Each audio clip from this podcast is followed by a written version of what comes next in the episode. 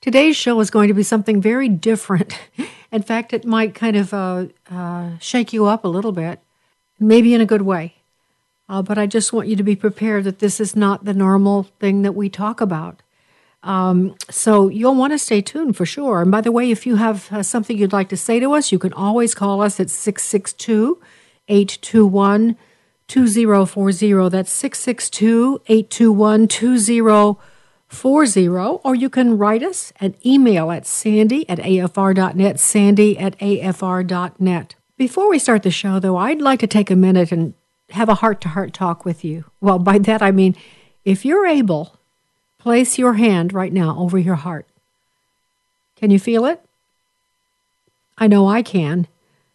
My strong heartbeat reminds me that I'm alive. It's the same for an unborn baby. The heart begins to form at conception, and at just 3 weeks, it's already beating. At 5 weeks, a baby's heartbeat can be heard on ultrasound, and that's where Preborn steps in, rescuing 200 babies every single day from abortion simply by providing a mother with a free ultrasound and allowing her to hear her child's heartbeat and see their perfectly formed body in the womb. By 6 weeks, eyes are forming, and by 10 weeks, a baby is able to suck his or her thumb. Preborn needs our help to save these precious babies. For just $28, you could be the difference between the life or death of a baby. And if you become a monthly sponsor, you'll receive stories and ultrasound pictures of the lives you helped rescue. All gifts are tax-deductible, and 100% of your gift goes toward saving babies. To donate, just take your phone, dial pound 250, and say the keyword baby. That's pound 250, baby. Or you can donate securely at preborn.com/Sandy. That's preborn.com/Sandy. Okay, brace yourself, because here comes the next version of Sandy Rios 24/7.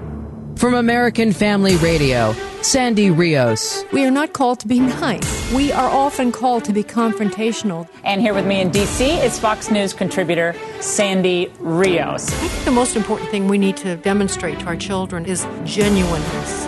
That we actually believe what we say we believe. A longtime Fox News contributor, Sandy Rios, thanks very much for being with us. Seek justice. Not social justice, but God's justice. What's right and what's wrong. Sandy Rios is with the American Family Association, a pro-life radio talk show host. We've got to say this is the line.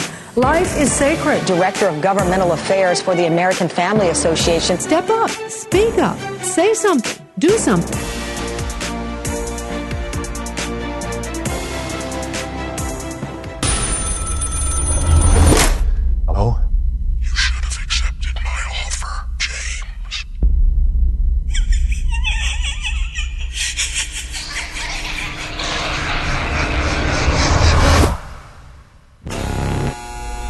Execution scheduled for 11 p.m. But he's trying to convince us he's gone insane. And therefore incapable of being executed. I need you to prove he's faking it. Edward? I'm going to ask you some questions. I'm not Edward. I'm a demon. Demons aren't really a thing. What happened to Edward? We own him. He's a master manipulator. You have your head so twisted around you think you're the killer, not him. And give me something to make me believe you. Prove to me you're a demon.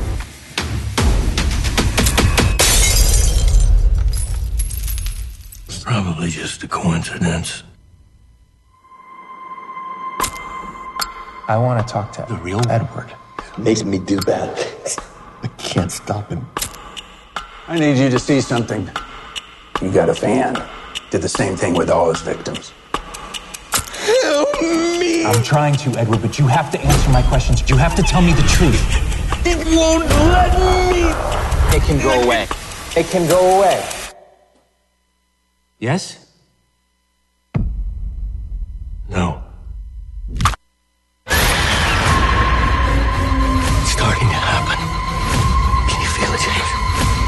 Feel it. Hurry.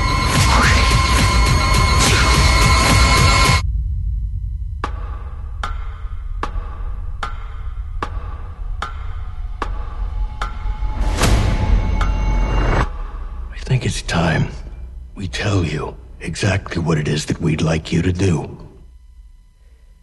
All right, Sandy Rios with you. You know that this is not the normal opening for my show. This is not something that I normally talk about. I personally don't like to see horror movies. I haven't done that for years. I did when I was a kid.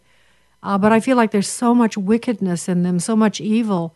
But this is a movie of a different kind. It actually opened April the 14th.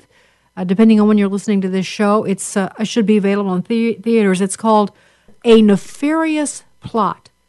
And the subtitle is Speak of the Devil. And it is actually about spiritual warfare. It's not made up. It's written by someone who deeply understands spiritual warfare. And he's joining us this morning. You'll recognize him. His name is Steve Deace. He is the host of the Steve Deace Show on Blaze TV. He's also the host of the Steve Deace podcast.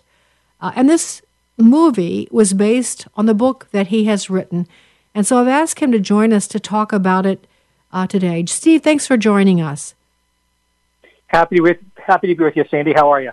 I'm good. I'm good. You know what? I'll get lighter with you later, but since I started with that trailer, let's go right for this. This is, people are wondering, you know, what this is about.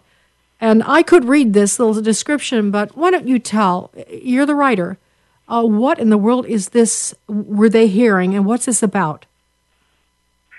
Well, my first ever trip in my career to Washington, D.C., I got because there's no better place to be inspired for such a thing. I got inspired there to write sort of a sequel homage to the Screwtape Letters and the C.S. Lewis classic, which he wrote during World War II, talking about how the demonic realm tempts us as individuals.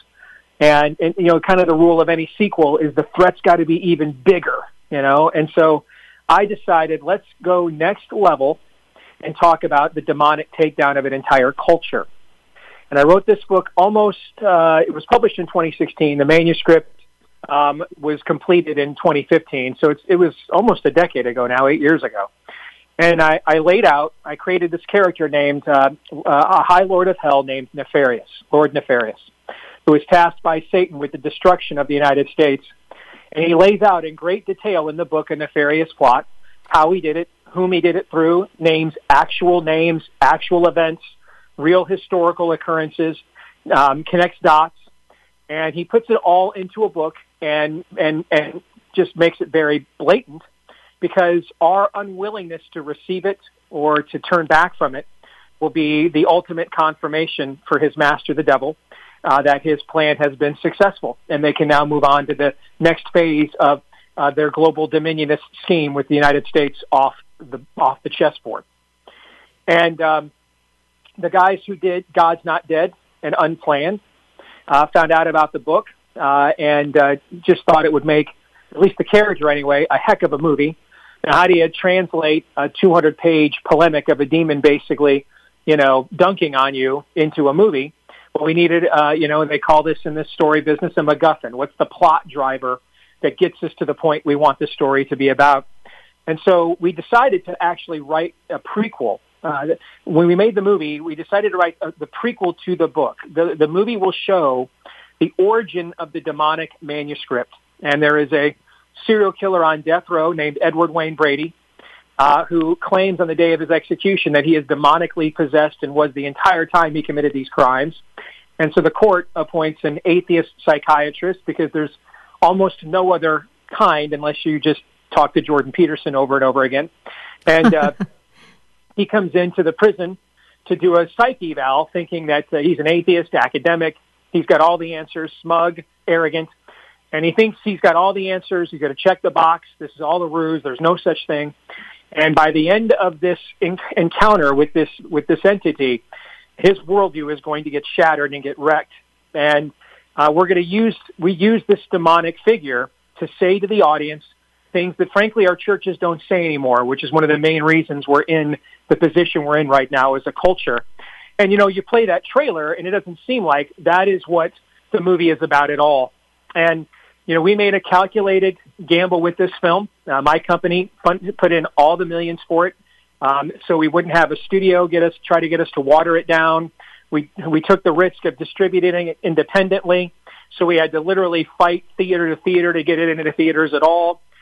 We marketed it as a kind of a generic spiritual thriller horror movie, which probably, frankly, is going to end up costing us millions of dollars, if I'm brutally honest, because a lot of people in the church just decided, well, it's rated R, so automatically it must be bad, and didn't really investigate it at all.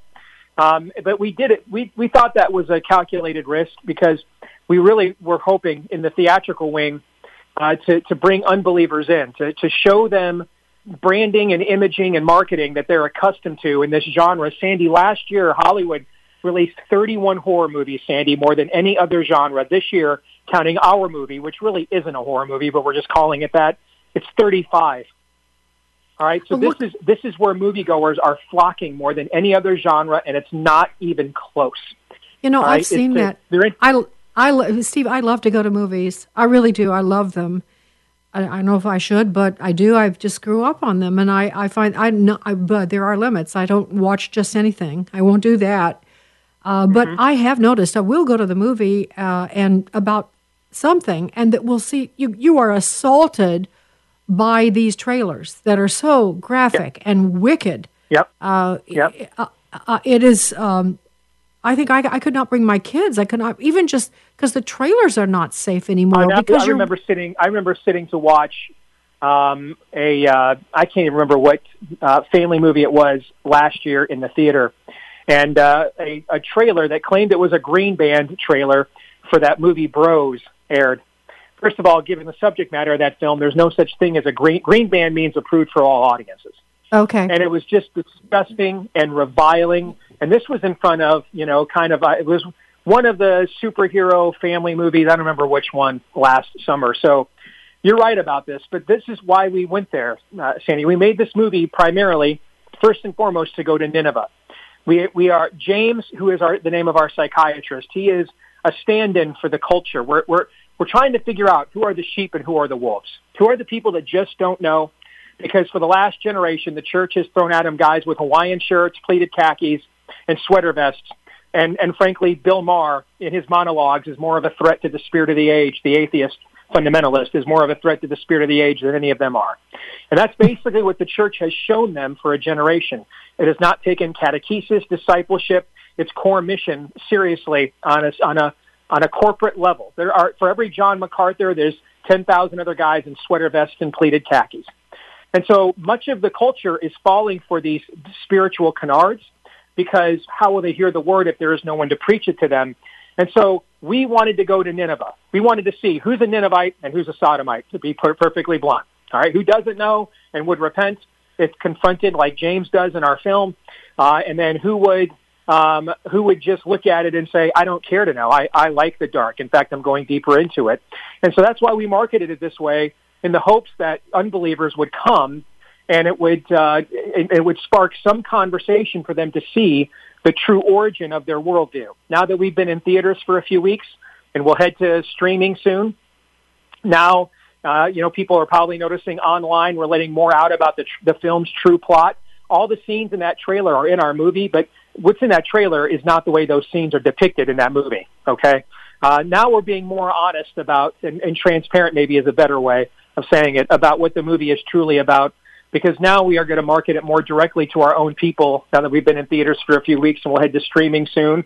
Because I think the church looked at it and said, what is this?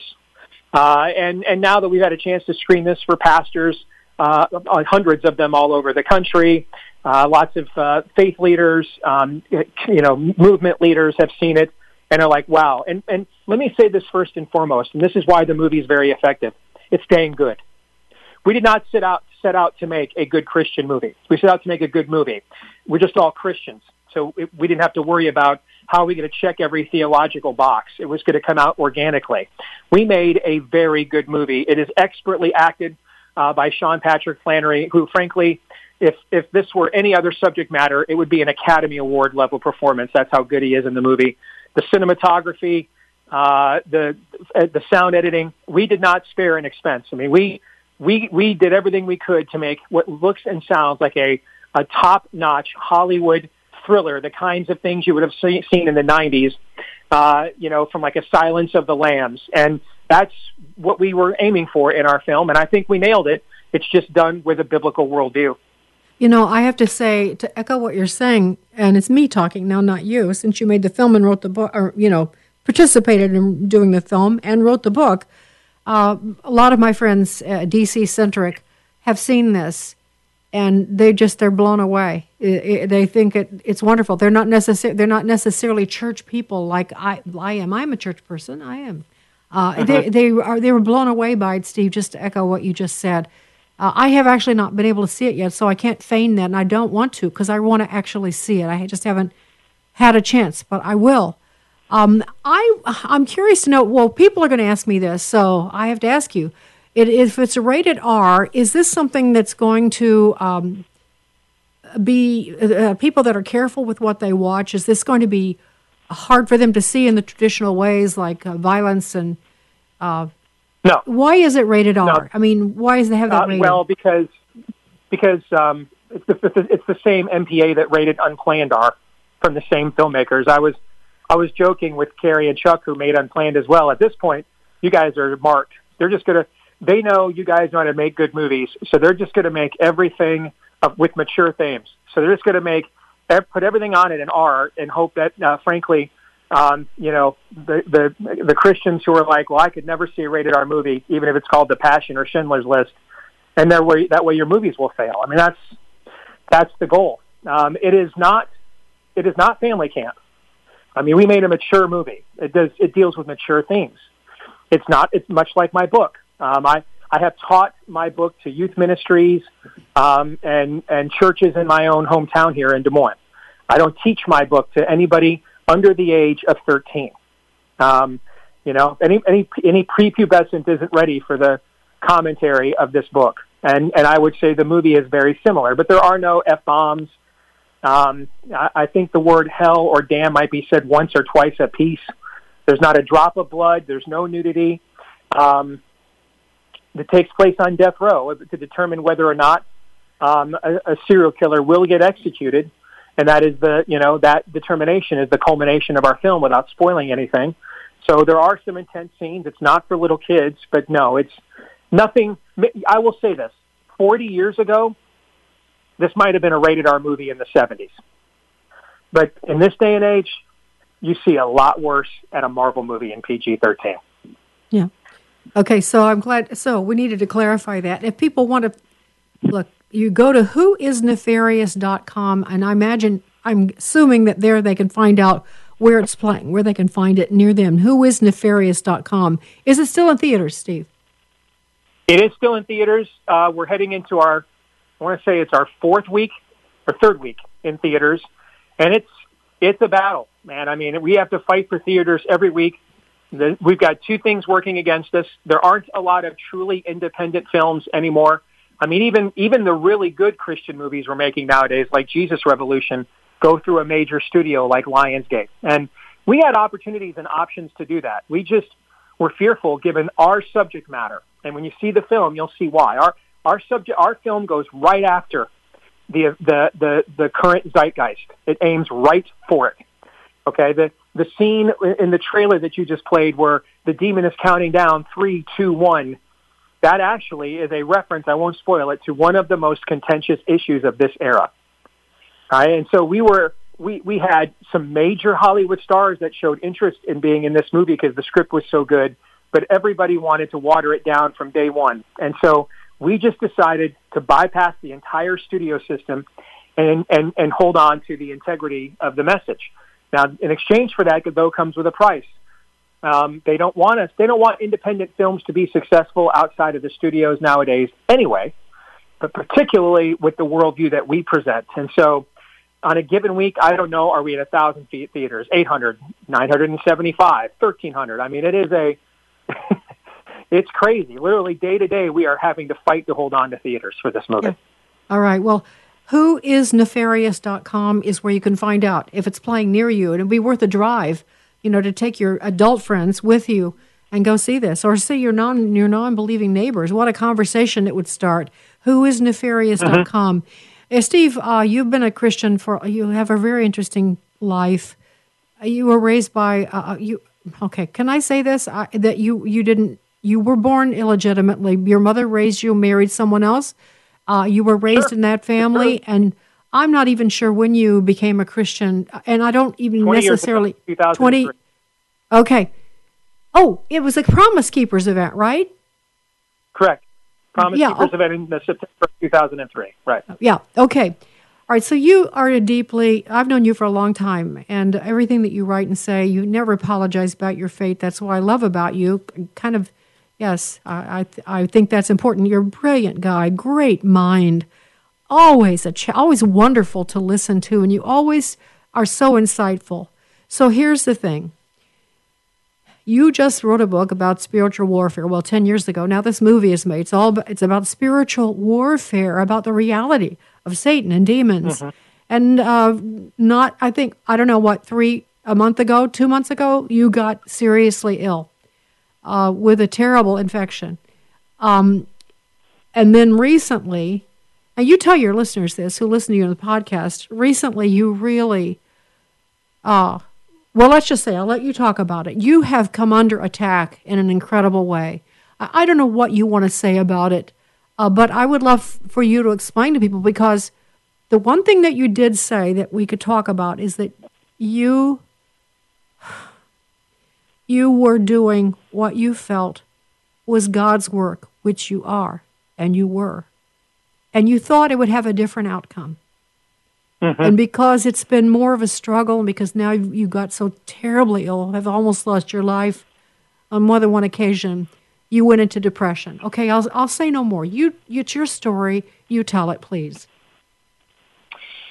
Sure. I mean, we knew going into this that there would be spiritual challenges. My own directors and writers, Carrie Solomon and Chuck Kotzelman, nearly died of COVID pneumonia during the Delta wave, right as we were beginning to shoot the film in August of 2021.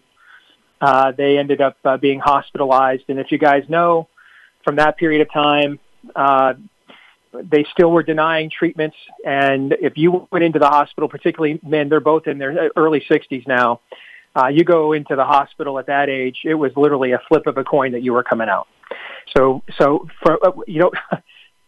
An hour after I got discharged from the hospital in New York last Saturday, one of our other producers, Chris Jones, texted me. He nearly got killed. SUV came out of nowhere in a parking lot as he was putting his infant son Judah into his car seat. Came out of nowhere in a parking lot, took the door off of his car and totaled it, nearly killed him, missed him by inches. I mean, the challenges that we have undergone in this movie, the movie's almost gone belly up numerous times. We faced strikes in right-to-work states. Okay, I mean, it has been nuts. And then right when we get to the finish line and the movie is about to come out, the week of its release, I end up with a 1 in a million rare, what's called MRSA, a very deadly bacterial infection in my upper left torso. And it's completely random. There's no way of knowing how you get it. I mean, I know really how I got it, but there is no way to avoid getting these. Everybody carries this bacteria on their body, and they don't really know what causes it at times to turn and become malevolent. But it was exceedingly painful. I ended up forming golf ball-sized cysts. They had to literally carve them out of my body. Even the follow-up appointments were just excruciating pain. And it looked like I was finally in the clear, no more of it in my system. The cysts were healing, and I had long scheduled an event for Moms for Liberty in Rochester, New York, and my doctor, and I was tolerating the antibiotics. I was day 8 into the 10 days, so they figured, hey, there's a high incident of allergic reaction to these sulfates, but I was out of the woods of that, so I got cleared to go on this trip. And so I jumped on the plane and went out to do this Moms for Liberty event in Rochester, New York. And then last Friday night, in the middle of the night, I was putting off so much heat. My fevers were so high. My wife checked my temperature in the hotel room. It was over 104, and she called 911. And I ended up in the hospital ambulance. They've got because of how deadly MRSA can be, they can't just immediately think it's an allergic reaction to the drugs, because now I've got to go through the whole protocol of being cultured and everything all over again. This hospital is overrun. There are literally beds in the hallway. There are of people just in the emergency room. There's no beds available for me upstairs. I'm in this makeshift tent, and that's basically a kid closet you can barely move in. And there's a chance I might be here for days until the culture. I mean, it was just, I was at my lowest point as a believer. I mean, it's hard to get me to admit defeat. I'm the kind of guy that will find a way in a victory in every situation. I hate losing more than anything else. And I was feeling for the first time really as a Christian defeated. Like I was discouraged and demoralized. And, I understand now, though, why I had to go through this. They were able to get me into another makeshift wing that they had constructed for overflow, but at least it gave me a little more privacy and space. But that was also overcrowded. So my wife had to go back to the hotel room at 8:00 at night, and that meant I was going to be there by myself for the next 12 hours. And I could sense something was about to happen. I tweeted out on my account, "It's going to be me, God, and the enemy in this room here for the next 12 hours. I'm just, I can't let go of the rope, And about an hour or so after my wife had to go home, the fever came back with a vengeance again, and it's just insufferable. I'm so hot, and I've got IVs in every arm and everything else. And finally, I just had this overwhelming conviction that I had to get up and rise and walk. I've got I've got rashes going down my legs. My resting heart rate's like 114, and I'm in pretty good physical condition. I work out a lot, and my resting heart rate is typically about 65. I'm miserable, but I had this conviction I had to get up and walk, and so I just asked the nurse, "Can you disconnect me from the IV for a little bit, just so I can move my feet around and walk?" And of course, they're worried about blood clots when you're that sedentary. So she said, "Sure, just be careful. You start getting dizzy, let us know." And before I knew it, Sandy, I walked this C corridor of this observational wing in Rochester, New York, for 3 hours. The pain in one of my arms from the IV was very bad. It just went away. I started sweating, and my fevers started to break. I'm not even wearing shoes. I had been on my back for the most of the last 12, 16 hours. I didn't have a lot to eat. But I just had I talked about it a lot on a podcast on my show the other day. It was just very clear I needed to be there that night, because in my normal day of work, it'll be so busy. I'll be so fixated on what I think I need to do for the kingdom that I would not have been in a position to listen. And I think the Lord just had to put me in that situation so that I would listen to what he had to say. And so for the next 3 hours, I just took turns walking this corridor. For whatever reason, they never stopped me once. Never told me, "Hey, we got to connect you back up. Got to check your vitals." Just let me keep going.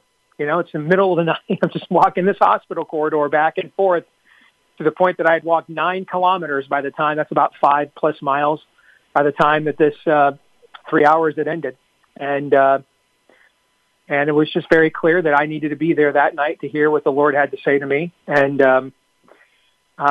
now I would, I'd almost wish to go back there. I mean, I just can't even tell you what that, it was like I didn't need anything else in the world.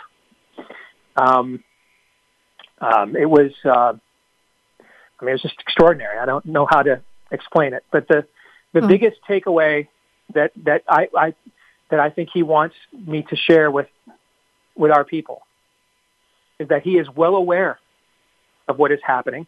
He is not stunned. He is not surprised. And that he is, I think, concerned that many people are feeling hopeless and despair and are about to let go of the rope, or they think they're just going to sit home and vote Republican for the rest of their lives, watching Fox News to save America. And that both of those are false choices. and that what this country needs more than anything right now are apostles and not assassins. We cannot allow the temptation to get black-pilled.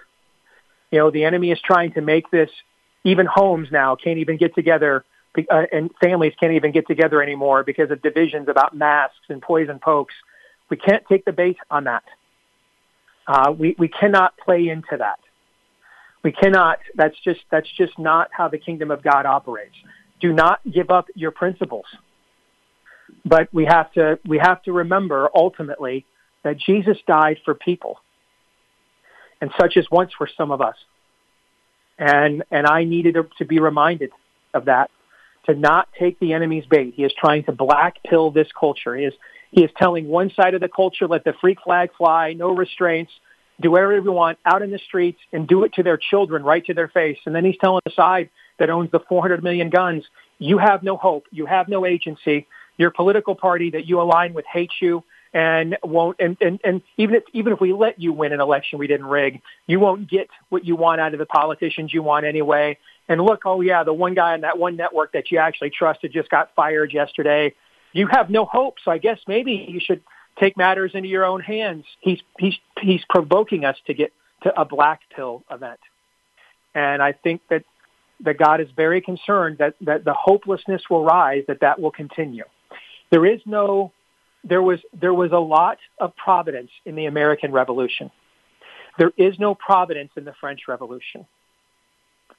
All that happens at the end of the French Revolution is they take down the Virgin Mary statue and replace it with the goddess of reason, wheel out the guillotines, and we just start executing a different class of people en masse. And there is fear, I believe, that we're heading to that event. Not some American revival, but this sort of beau populi, storm the Bastille. And the mob outside Lot's house and the mob outside the Bastille neither one of them are holy endeavors. They're both humanistic manifestations. And that's what you saw. That's what you saw at the end. You know, a tree by its fruit. The mob outside Lot's house, when they heard about who the visitors were, they said, well, bring them out so we can have our way with them. We can rape them. The mob outside the Bastille, they just started guillotining people. They started a reign of terror. They went from let them eat cake, elitism, to a reign of terror. Divorced from God, we have no hope. And we need a reminder. And it needs to be in a meaningful way. And I mean, what we call hope today in the church is sentimentalism. It's not real. It doesn't meet people where they are really suffering. But ultimately, our real hope is in Him. And we have to avoid the temptation, Sandy, of becoming the generation of Jeremiah's time. We're into graduation season now. And how many homeschool kids and Christian school kids are going to take Jeremiah 29:11 completely out of context and put it on their invitation to their grad party? I mean, this is in the midst of God pronouncing a severe judgment against His people. This one verse is like an oasis. And we skip over all of that judgment to find this like one oasis. But you know, they didn't want to listen to Jeremiah either. Well, we're making Israel great again. Well, we still have the temple. They didn't want to listen. They didn't want to submit to God's will. And I think that, you know, I had to learn that I need to have more faith in the gift giver than the gifts that He gave me. And I think we need to focus more on saving Americans. And that's how you'll save America. I love it. And I think I needed to hear that the other night. Yeah. No, I the things that stood out for me, because I listened to your testimony on this, Steve, that you've just said, that God spoke, you felt Him saying to you, He needed an apostle, not an assassin. Of course, you're talking about your tongue, your deeds. Me too. I mean, I'm a public figure who goes after people. An apostle, not an assassin. And the second thing was, don't lose hope. Don't lose hope. And the last thing that you did not say in this conversation was keep doing good. Keep doing good. And Steve, I don't want to this is your moment, and but I want you to know God's been saying those last two things to me too. Don't lose hope, and keep doing what you're doing. Keep doing good. Same two things, and I don't think that's an accident. So, God bless you, Steve. I'm honestly, this has been a real privilege. We've gone from this movie that will shake you to the core to what's at the bottom of all of it. Spiritual warfare is real, and God is real, and His redemption and His salvation and His filling us with the Spirit and speaking to us is real. And you said something else that I want to just comment on before we say goodbye here. You said that 3 hours in that corridor when you were hearing God's voice, and we're not talking about a literal megaphone, you know that, but there's a thing that you know it's His voice. Yeah.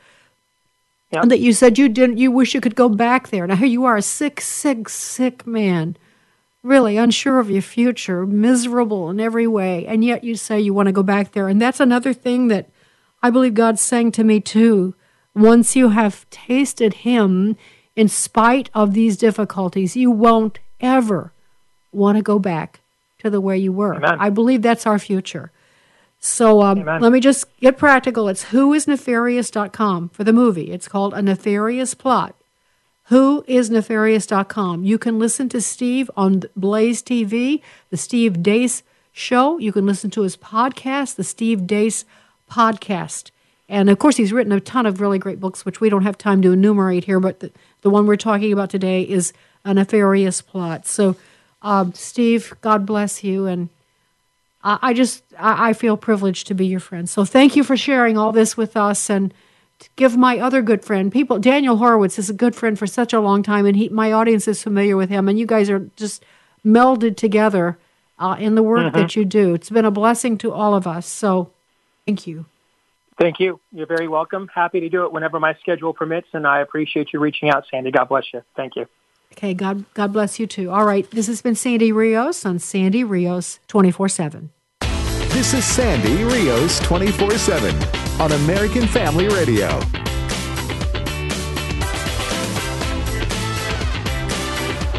Well, that was quite the discussion, don't you think? And Steve is a remarkable person. He really is. I really enjoy listening to him, and I really enjoy hearing what he has to say. Well, we couldn't do that without your help. For just $28, you know that you can sponsor a life-changing ultrasound and write a brand new story for a brand new mom and a new baby. Donations of any size go towards saving babies and caring for mothers, and all contributions are tax-deductible. And when you give, you'll receive pictures and stories of the lives your gift helped to rescue. Just dial pound 250 and say the keyword baby. That's pound 250. Or visit preborn.com/Sandy. That's preborn.com/Sandy. And as always, if you'd like to get in touch with us, if you've got something to say about what you just heard from Steve Deace, you can call us at 662-821-2040. That's 662-821-2040. Or you can write us at Sandy at AFR.net, Sandy at AFR.net. And be sure and tell your friends how they can find Sandy Rios 24/7. They can find it on all the podcast platforms, whether it's Spotify or Apple or, fill in the blanks. Or you can go to AFR.net, AFR.net. That's our home base, and listen to us there. All right, I've asked my sweetheart, Bruce, to join me, as I always do at this point in the program. That was quite a conversation with Steve Deace, wasn't it, honey? It really was. I would say, since I became a Christian, whether there's spiritual warfare, the existence of Satan, the existence of demons, that was one of the hardest concepts for me to understand and accept. And in fact, I had to speak with one of our former pastors about, whether these things really exist, because, from the pulpits anymore, you really don't hear much about hell and about Satan. That's become kind of taboo because we don't want people to be scared or to have their feelings hurt. Or it's politically incorrect. I guess it's just a little bit too out there, and I don't want them to think I'm crazy, so I'm not going to say this or that. Yeah, because I will say that my initial response when I was first sort of being schooled in these matters is, yeah, this sounds really out there. This sounds a little crazy. I mean, spirits that are coming after you.